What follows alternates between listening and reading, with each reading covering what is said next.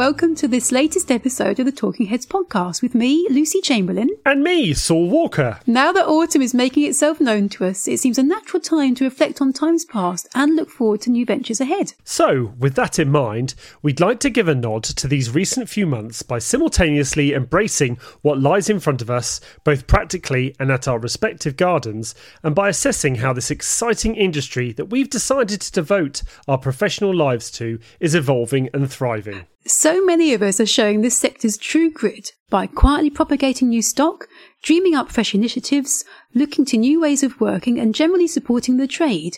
And our aim via this podcast is to muse on developments and showcase these horticultural heroes. We'll bring you two short 20 minute episodes each week, plus a longer bonus monthly interview. What more of a reason do you need to join us on this journey? Let's once again step into the busy and exciting world of the modern head gardener.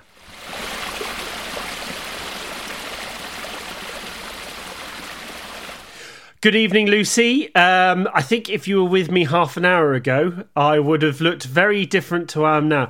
Uh, for our listeners at home, I've literally been trying to repair my computer for an hour. It stopped working and uh, yeah, wasn't a pretty sight. But I'm back on, and I'm able to connect up with Lucy. So it's great to see you. It's great to see you too. I did. You did give me the heads up on this, and I sent you a virtual hug because I could sense there was a slight amount of stress oh. in the oh. Devon Devon area, just a tiny, tiny amount. So it's good to see you smiling again.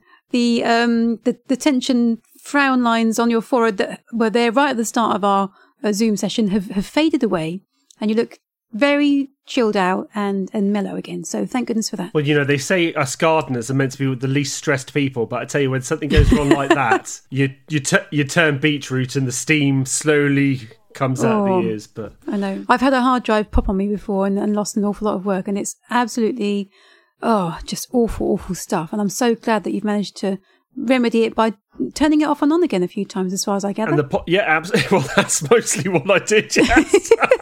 but the positive thing is, is I can connect with you, and we can record Hello. a podcast for our listeners. So we can, and we can record it on this marvelous mechanical thing called Zoom. Yes. And that is going to be the topic of conversation for tonight's podcast because I know a certain gentleman who's actually been getting to grips with Zoom rather well. He's been, you've been doing quite a lot of talks, haven't you, as well? And uh, uh, me knowing your brain and how it works, I know that you're one of these people that is very analytical and wants to know how things work and will look at buttons and press them and depress them and literally try to completely understand the whole of Zoom. So, so really, I think, Saul, the, the chances for you now to give us a, a masterclass on this this um this device that allows us to to host talks for societies and and still connect with people. That's the most important thing about Zoom, isn't it? It's brilliant for that. Yeah, it's definitely become uh, more popular. I think even uh, and outside of gardening, I think it's in the consciousness of most of society, especially in the UK. I, am sure it's around the world. Everyone is zooming each other while we're in these various stages of lockdowns or the restrictions we're in. The the weird thing mm. for us was that um, when we started doing this podcast, we knew that we weren't going to be able to see each other. Right? You, you know, you're in Essex, I'm in Devon. Yeah. For anyone who doesn't know the geography of the UK, that's a good five hour drive away, and that's really a bit you know, of a of a tall ass to go every week to Lucy or Lucy to come to me just to record twenty minutes of podcast. So we wanted to find a way of connecting with each other so we could record these podcasts. And um, I'm at the end of last year. I found Zoom a very niche product. No one had really. It was. It was, it was sort of ta- back yeah, then. talked about in the podcasting circles and, and a few forums yeah. as a good way of connecting up to record. But really, no one was using it. So I had to delve into it quite a lot to learn how to use it, make sure it worked for our podcast. But um, mm. lo and behold, three months later, when we had to change the uh, podcast and everything Zoom became the all-encompassing gi- giant that it has, and, I, am really glad that we got to know it early because, in some ways, uh, we were there. We were there at the start. This is what I quite like, actually, Saul, because normally, you know, I'm a green fingered girl and I'm quite practical and I like my mm. cooking and I like me, my gardening, but I'm not massively savvy. I'll be happy to admit when it comes to things with, with modern uh, technological devices. But when people were starting to talk about Zoom meetings because of lockdown, I was like, yeah, I know what to do. I've got Zoom on my computer. I've done it before. I've been doing it for months. So that was quite a novel feeling for me. you could just log on and you were telling your family how to do it and you were telling everyone how to do I it. You were was. feeling quite technological, weren't you, Lucy? Exactly. It's nice to not feel out of your depth when, because, uh, you know, as things change so much with technology, you do invariably, or I do, feel out of my depth most of the time. So to not feel that was a, was a lovely feeling. It's, it's interesting in gardening, isn't it? Because it is a low tech industry. We, you know, we do have Yeah. our technical bits, and uh, especially it- Spread, spreadsheets. spreadsheets, uh, uh, uh, the odd whiteboard, you know, kind of thing. But um, commercial side of horticulture, there's a lot of tech going on there, and maybe one day we'll we'll Yeah. talk about that. But on our end, it's it's all spades, trowels, mulch. You know, d- dirty things, uh, th- things that Pra- people have in their sheds. do you know what I mean? Practical hands-on stuff. Yes, exactly. I think So I when it comes to technology, we're not always the, the brightest of bunch. But I like to think that. Well, I did think an hour ago I was quite technological until the computer blew up. But I, I've, I like you say, like to engage with with new things and use um, tools like the spreadsheets. I know we always take the mick out of each other for them. you started it. I know I did.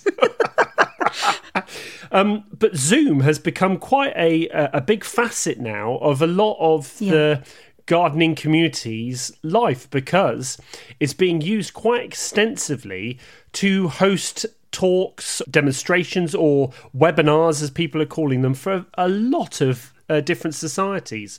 So if I take my head gardener's cap off for a bit and put on another cap, I'm a member of probably upteen co- committees. So uh, I I have the ability not to say no when someone asks me, do I want to be on the Hardy Plant Society Committee, the Alpine Garden Society Committee, the Institute of Horticulture Committee. Uh, and sometimes I even get roped in as chairman, which is another thing entirely. But the one thing that my uh, skill in Zoom has brought to all these committees is the ability to start running talks programs. Whereas before, uh, most of these societies and groups worked is we'd all went went to a certain place, uh, usually a village hall somewhere in the county or somewhere local, and we meet up uh, as a group Nice cup of tea. cup of tea, bit of biscuit. That's that is something I'm missing. But um, and then generally uh, the the afternoon or the evening goes that we have a speaker, a speaker, uh, someone Yeah. notable who wants to come and talk on a certain subject, and uh, usually that's a, a PowerPoint or a slide projection onto the wall. Now that's not happened. Now it must be well, we're getting on to the seven, eighth month of this whole thing, and um, Yeah, one of the yeah. worries for the groups were uh, that not seeing each other was sort of loosening our ties, the cohesion of the groups. So I uh, suggested uh, through seeing what was happening that we start putting together some Zoom um, talks and start working a program through. And so far, it's working reasonably well. I'm quite enjoying them, uh, mostly because I don't have to travel to these village halls that are an hour, two hours away. And actually, um, from the point of view of the speaker, the point of view of giving a talk, it's not actually that much different because you've got your slides, you talk over them, and people are listening to them. And a lot of people are sitting back in their armchairs, so they're probably pretty comfortable as well. Yeah, well, to, just to, to like I say, I, I know that uh, really this is your Mm. area, but just to say, I'm not, I'm not doing many. Well, I'm not doing any Zoom talks at the moment. I've got a couple of months where I need to, to duck out of any extra commitments, so I'm just watching and and uh, and just seeing other people um, take up take up that baton. Four, or five nights ago now, the Garden Media Guild, which, of which I'm a, a, a member, uh, hosted a talk on giving Zoom gardening talks because a lot of the members were wanting to to um, go down that route, but they didn't have the confidence or the knowledge to to host a, a Zoom talk or to to give a Zoom talk.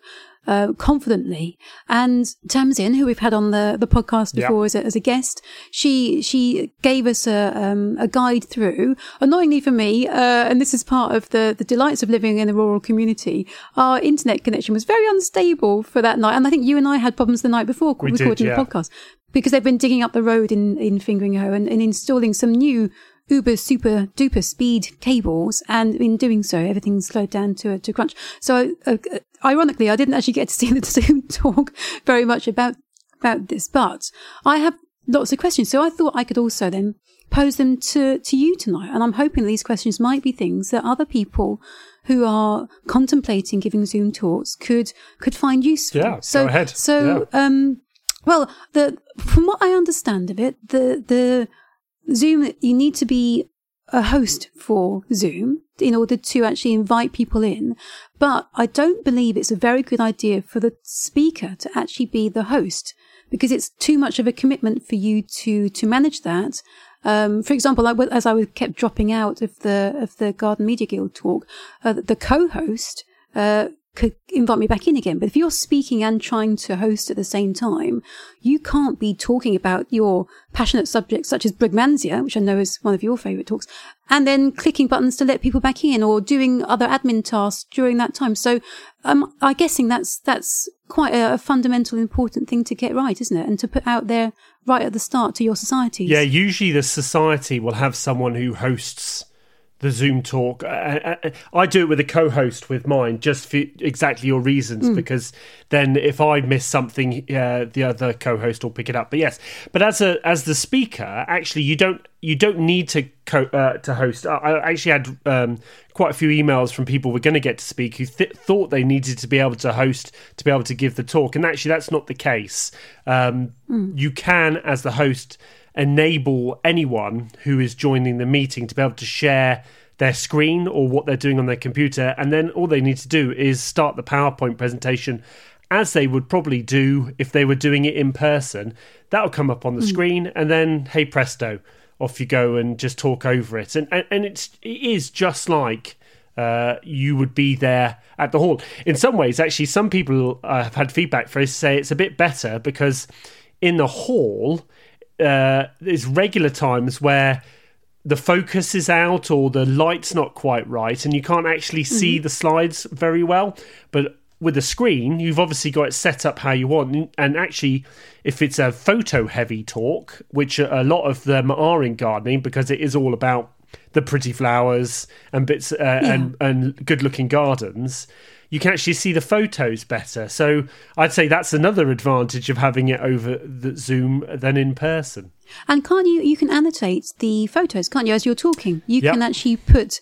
Um, like you say, you, you, can like a laser pen. Mm, essentially, yeah. you you can get up there and you can draw on the slides. You can um, point things out, and uh, I think that again is is is quite a nice um, sort of nod to to the modern day and quite interactive, isn't it? So, um, just going back to for me some quite basic questions how many people can be invited along to a zoom talk yeah so there are uh, there, are we in the hundreds well or? we are in the hundreds yeah there are different levels of subscription uh, the license you can get um, it's free. There is a free uh, license which we started using at the start, but then we realised that only has a 40 minute time limit before it switches off. You can log back in, mm. but we got a bit annoying. So we've bought a license. Under my license, you can go to 100 people. The next level right. up is 300 people, and I think there's another level up which is unlimited.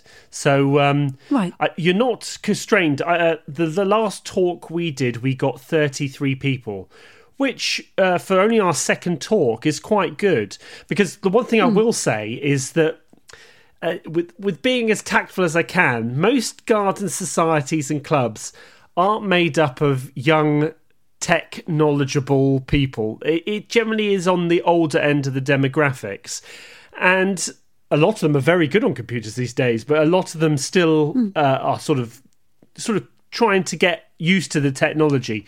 Luckily, I think this whole pandemic has brought a lot of people up to uh, up to a level that I don't think they would yeah. ever thought they would get to, and now we're getting right into the the second third talk. They're not having any problems with it, but there has been a few teething problems to start with, as you would expect with a new system. But um, yeah, we can get a few, yeah, a few hundred if we need to. That's great. And you're mentioning that that so you say it's a license that you you purchase from, from so that would be, would be the society's responsibility rather than the yes. the the speaker. Yeah, a- absolutely. So so you don't need to take on that cost yourself. Yeah, no, no, no, no. As a speaker, uh, literally, uh, hopefully, you get invited, and they would have the setup in essence, and all you need to do mm. is hmm. have a, a, a good computer, a good internet connection is is is worth it. I will say, dropping out is that, that that's probably the con of the whole um, system. Is if if you don't have a great internet connection, which a lot of us um, gardeners are in rural locations. You know, the big gardens mm. are in the middle of nowhere sometimes. Luckily, I live in, on the edge of a big city, but um, it is really worth checking to make sure that your interconnection, internet connection is good. And then it's Yeah, just having a yeah. decent camera and microphone is the other thing I will say. Because Yes. uh, as well as having good slides, it's all about your voice. Because the one drawback is they can't see you very well. There's no interaction with the audience that you would have at, i in a live talk.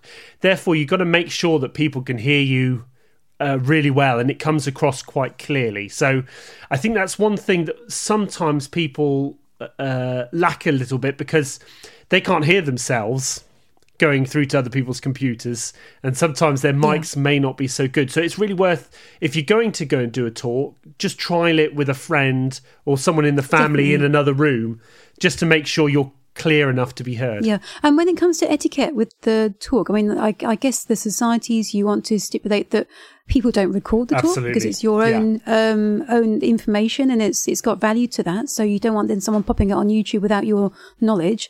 And um, when it comes to interaction with the the audience, I guess you could have it so that people could talk whilst you're talking, but that's probably going to be quite disjointed. So the norm is to mute everybody, isn't it? Ask everyone to mute themselves. Um, have you tried it any other way, or is that the best way? Would you say? Um, no, we've always tr- we always mute people. So the host has the ability to mute everyone at the same time, and that's generally what we do during the talks.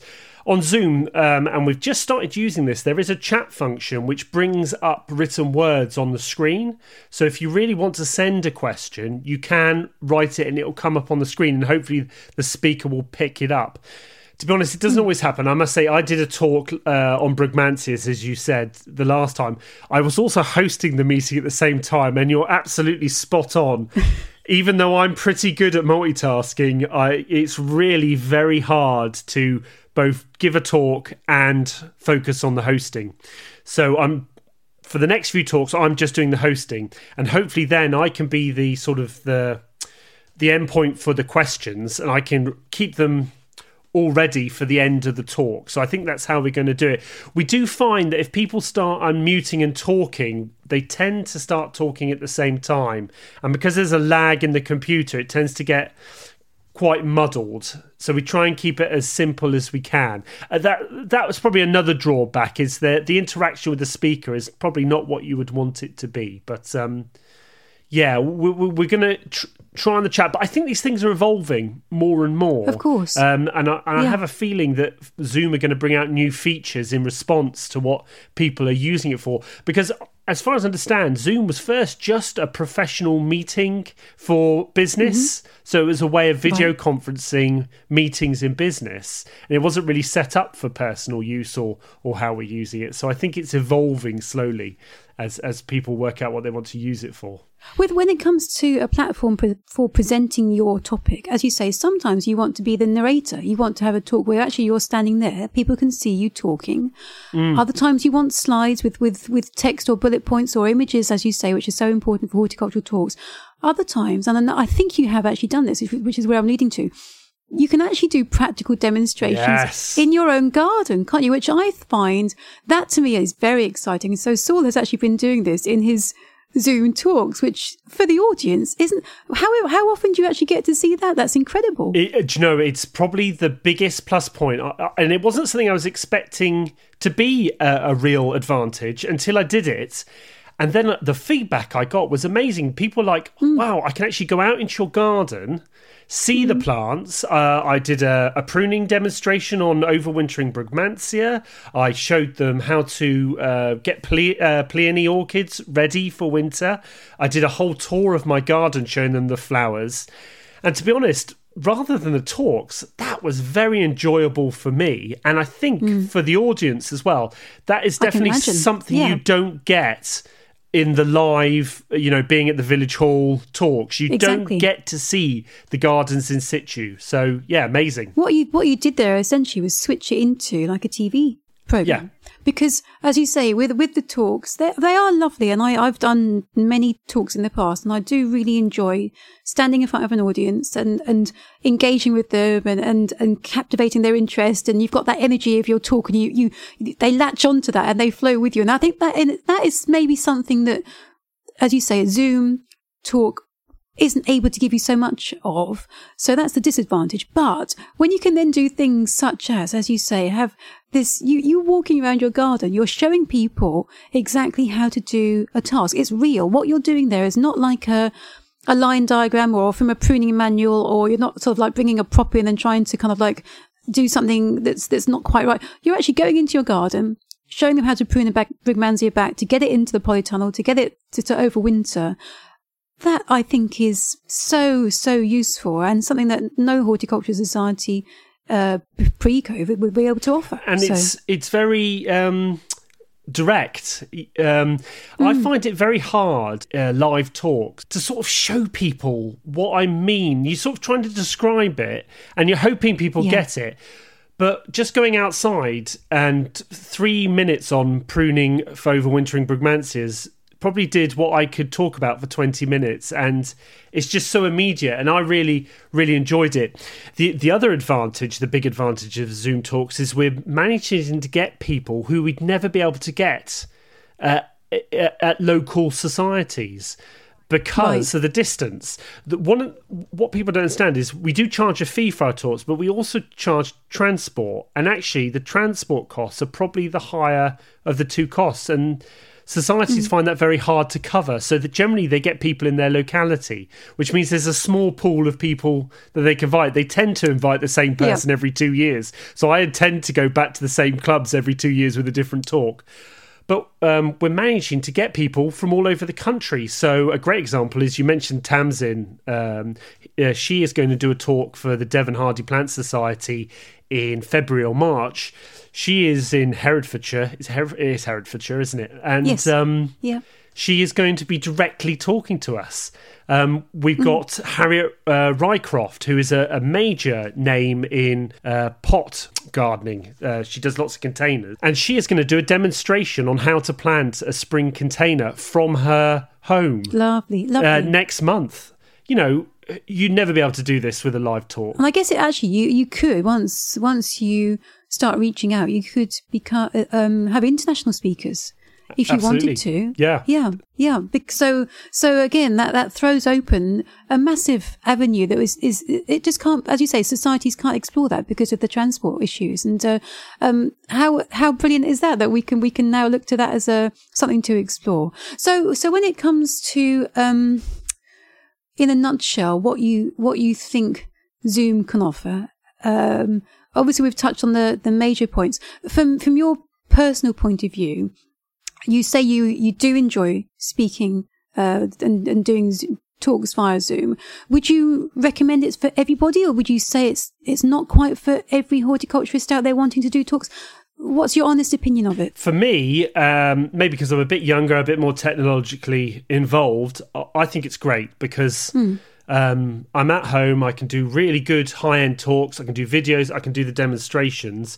I don't have to travel, so my time is, you know, my time uh, is cut down on having to travel. So I really enjoy it. I do miss going to see people. I must say, I miss the societies that I'm a member of and mm. going to see regular. And I think people will miss that, and we will go back to those live talks.